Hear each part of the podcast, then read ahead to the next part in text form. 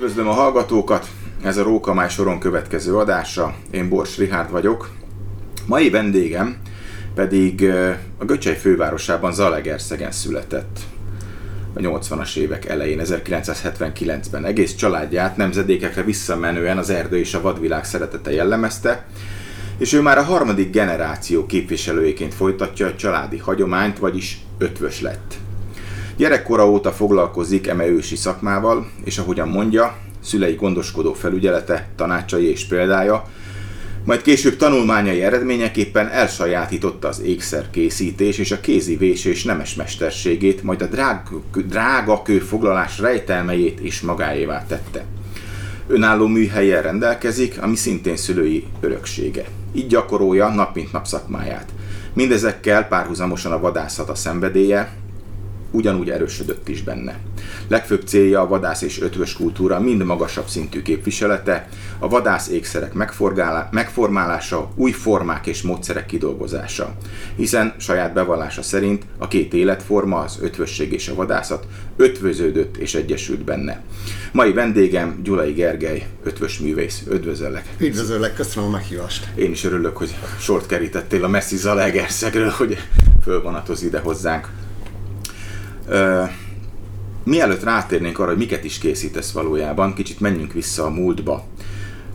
Miként alakult a vadászathoz kapcsolódó ékszerek története kis hazánkban? Vagy miként jutott el a bőrszion logó fogaktól, tehát mondjuk az ősember vagy a, a, a korai honfoglalás kortól, a mester ilyen kidolgozott mondjuk gyöngyfogakkal díszített kiegészítőkig mi ez a folyamat? Hogy, hogy, hogy képzeljük hát ezt el? A, a nemes fémek, tehát az arany ezüst rész megjelenése, ez, ez adott egy löketet, és akkor el is tűntek ezek a misztikusnak vélt ö, darabok, amiket eddig a, hordtak magukon az ősemberek, vagy ilyesmi, akkor egy, egy nagyon nagy szünet jött, a, és akkor kezdték el igazából a 19. század volt már az, amikor azt mondhatom, hogy igazi ötvös remekek készültek nemesfémmel kombinálva, csontokkal, Grandlival ugye igen, csak hogyha azt vesszük, és most nem vitatkozni akarok, mert ehhez te értesz, de mondjuk a honfoglaláskori sírokban is találtunk, vagy találtak már. Például ott voltak ugye az aranyszarvasunk is. Igen. Hát ugye az is nagyon rég darab.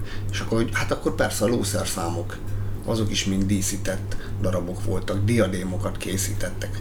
Már akkor is ö, fölhasználták kvázi nem csak győzelmi jelként egy-egy mondjuk agyar vagy, vagy agancs darab, hanem úgy, úgy magára az ég, tehát ékesítették magukat az emberek ezekkel? Ékesítették, biztos vagyok benne, meg hát felhívták ezzel, tehát igazából a, a vadászatnak a pillanatát akarták ők magukkal vinni akkor, és szerintem ez, ez, ez, ez, ez most is uh, egy sikeres vadászatnak a, az emlékét hordjuk igazából az ékszereinkre. Én úgy gondolom, hogy, hogy hogy látod egyébként? Sugod itt, hogy kérdezzek, próbálom lazítani, mert nagyon izgulsz. Nem kell izgulni, ez egy teljesen természetes folyamat. Tehát, hogy hogy látod, azok a rettenetes, finom művű mestermunkák, amik a honfoglalás előtt vagy a honfoglalás korából származtak, illetve a mostaniak között, az az eltelt időszak, az, az van benne fejlődés, vagy ugyanazokat kopírozzuk le?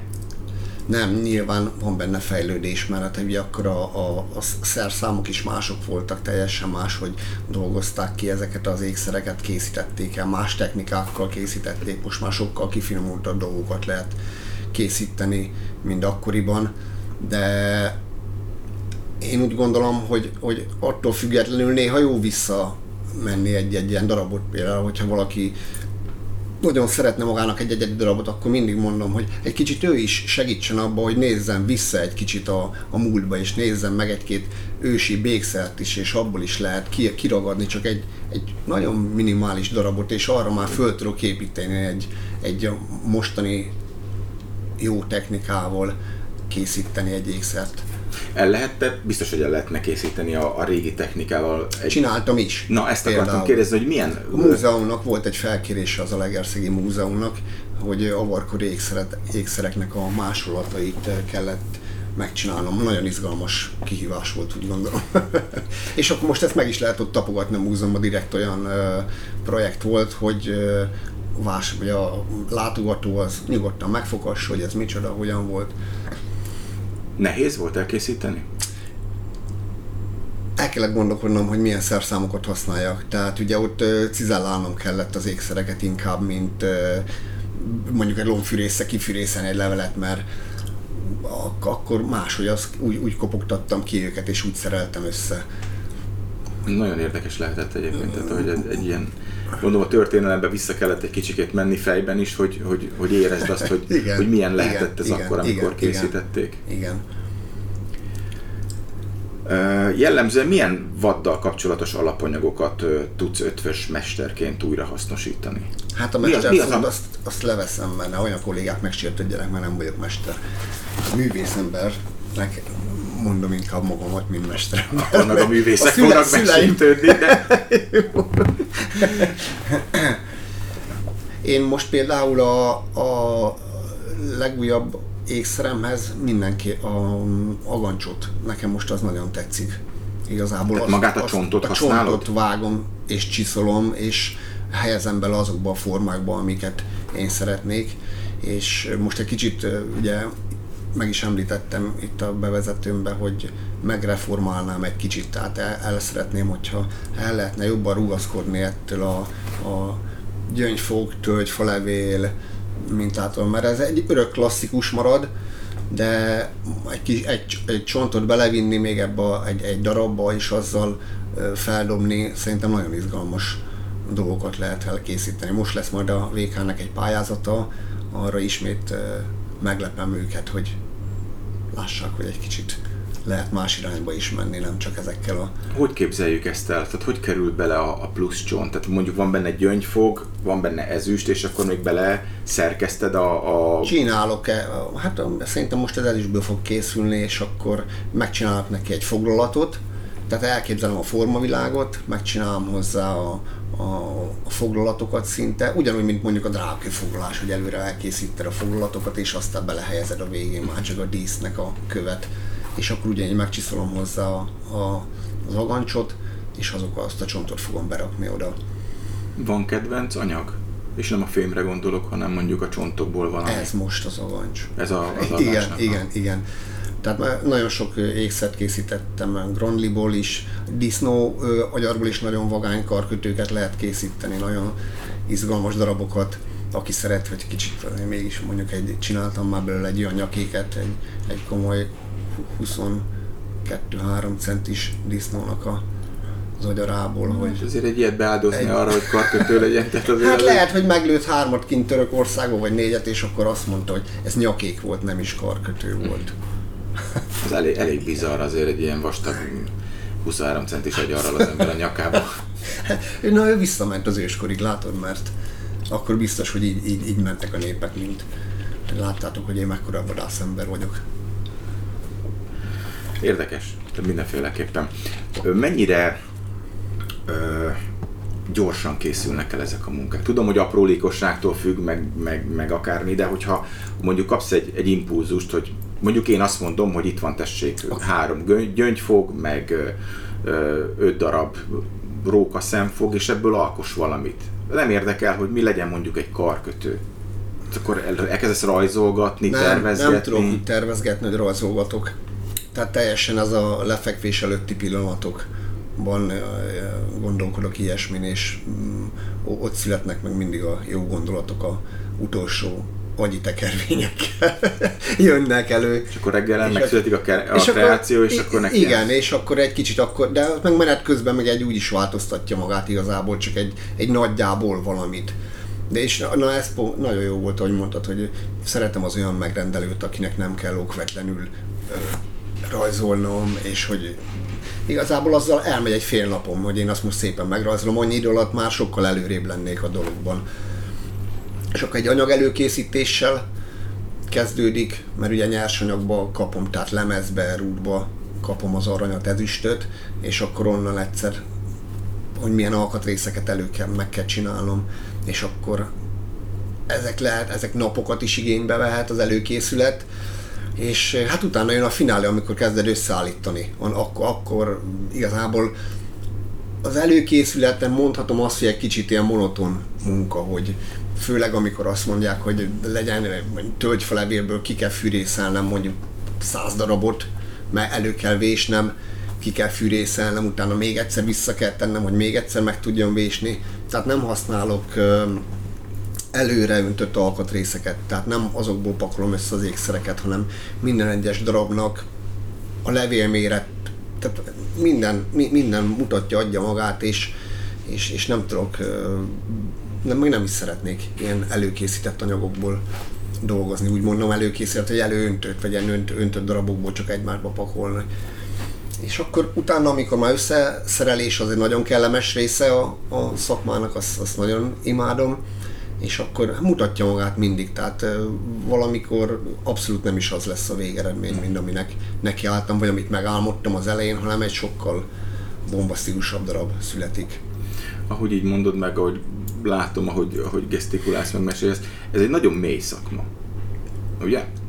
Hát volt kollégám, és nem tudtam úgy dolgozni, amikor voltak a műhelyemben.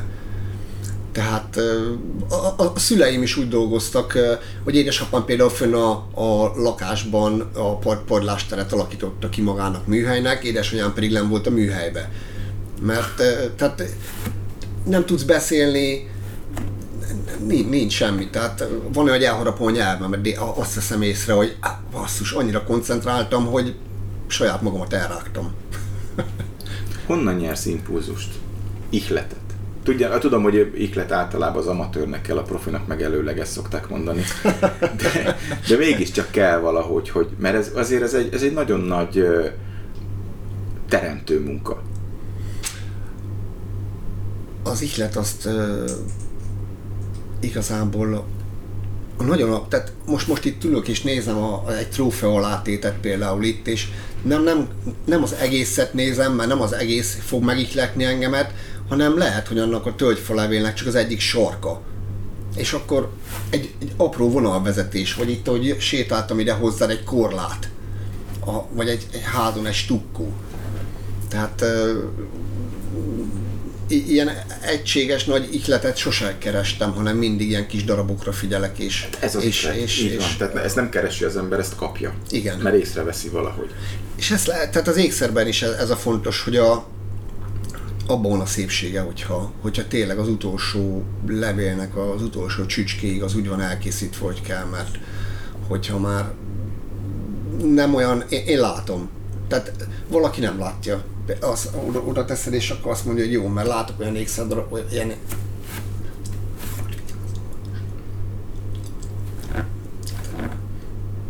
Hát persze nem mindenki egyformán dolgozik, tehát tudjuk, hogy vannak olyan festők, akik fényképről festenek, mert nem hajlandók megnézni a, az állatnak az izomtónusait, meg, mert meg sokkal egyszerűbb. Igen. Tehát vannak ilyen... Van, megvan nyilván annak is a köre akkor.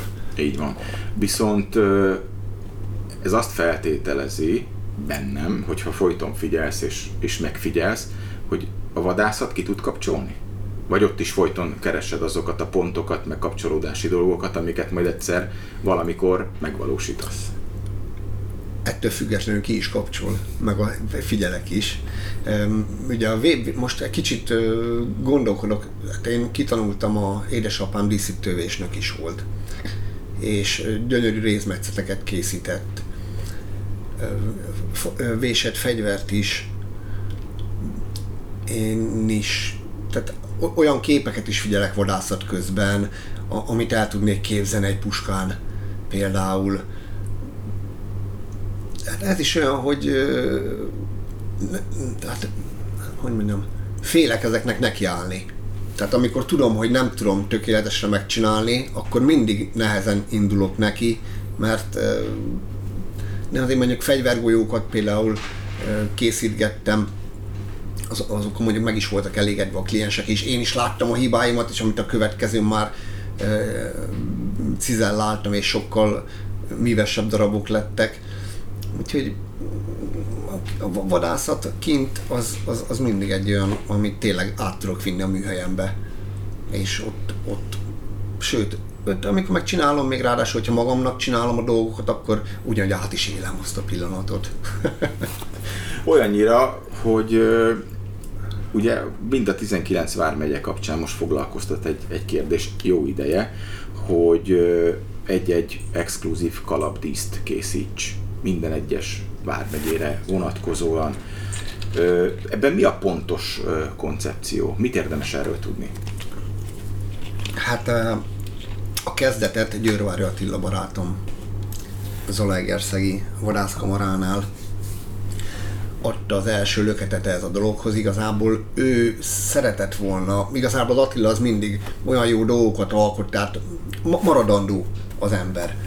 És hogy csináljunk valamit az alaiaknak, és próbáljunk kicsit, hogy ezt, ez tényleg csak a miénk legyen, és innen indult, megcsináltam az alait, az első nem tetszett, a másik nem tetszett, most a har- harmadikon dolgozok, és mondtam, hogy akkor már miért ne lehetne tovább, tehát akkor a többi megyénk is itt van, mert én úgy gondolom, hogy ezt az olajak annyira megkedvelték, hogy igazából akinek van hozzá ez az érzése, biztos, hogy már vagy a kalapján van, vagy akár így például egy ruhán is hordható a címer. Úgyhogy Vas megyét elkészítettem, úgy gondolom, hogy az is egy nagyon szuper darab lett. Igyekszem a megyére aktuális, hogy mondjam neked, hogy amire a legbüszkébb a megye szinte, mert azt mondom, hogy a, a Zalába is például azt a Marian Schuster féle bikát raktam rá, mm, Vas megyébe is volt egy kontaktom, onnan is megkaptam a Vas legnagyobb bikáját, és azt mintáztam meg. Ott teljesen a nulláról kezdtem annyi, hogy a, a viaszból megfaragtam csak a, a koponyát, de az agancsot azt, azt, azt egyből fémből készítettem el. És reszeltem, és véstem, és oda tettem a szárat, ahol van a szár, és tehát ezek teljesen... És akkor ez lett a mesterdarab és akkor innen már, viszont itt már a, az öntési technikával csinálom, mert tehát több, több darabot készítek ezekből, és itt is meg vagy három-négy alkatrészből szerelem össze, az viszont öntési technikával. És hát szeretném továbbvinni, hogyha csak mindenhonnan jó lenne egy olyan kontaktember, aki aki egy kicsit ezt magáénak is érezné, ezt a dolgot, és, és segítene is, mert az olaj is úgy lett kész, hogy az Attilával leültünk, két-három naponta összeültünk, hogy még mit, mit, hogy igazából most már a koncepció megvan, mert valamire, tehát erre a, a stílusra kéne fölfűzni a többit is, de, de mégis, hogy egy, egy jó kós, hogy miért ezt a kost tegyük rá, vagy, vagy miért ezt a bakot tegyük rá a másikra, igyekszem, keresem a, a, a olyan kollégát, vagy, vagy vadásztársat, aki ebbe előre visz megyéről megyére. Reméljük, hogy ezek a kollégák, vadásztársak mi hamarabb meg lesznek, és, és meg lesz mind a 19 megyének az úgymond kalapdísze, vagy, vagy vadászati ékessége. Én köszönöm, hogy bejöttél, és tudtunk egy picit beszélgetni. Én köszönöm a lehetőséget.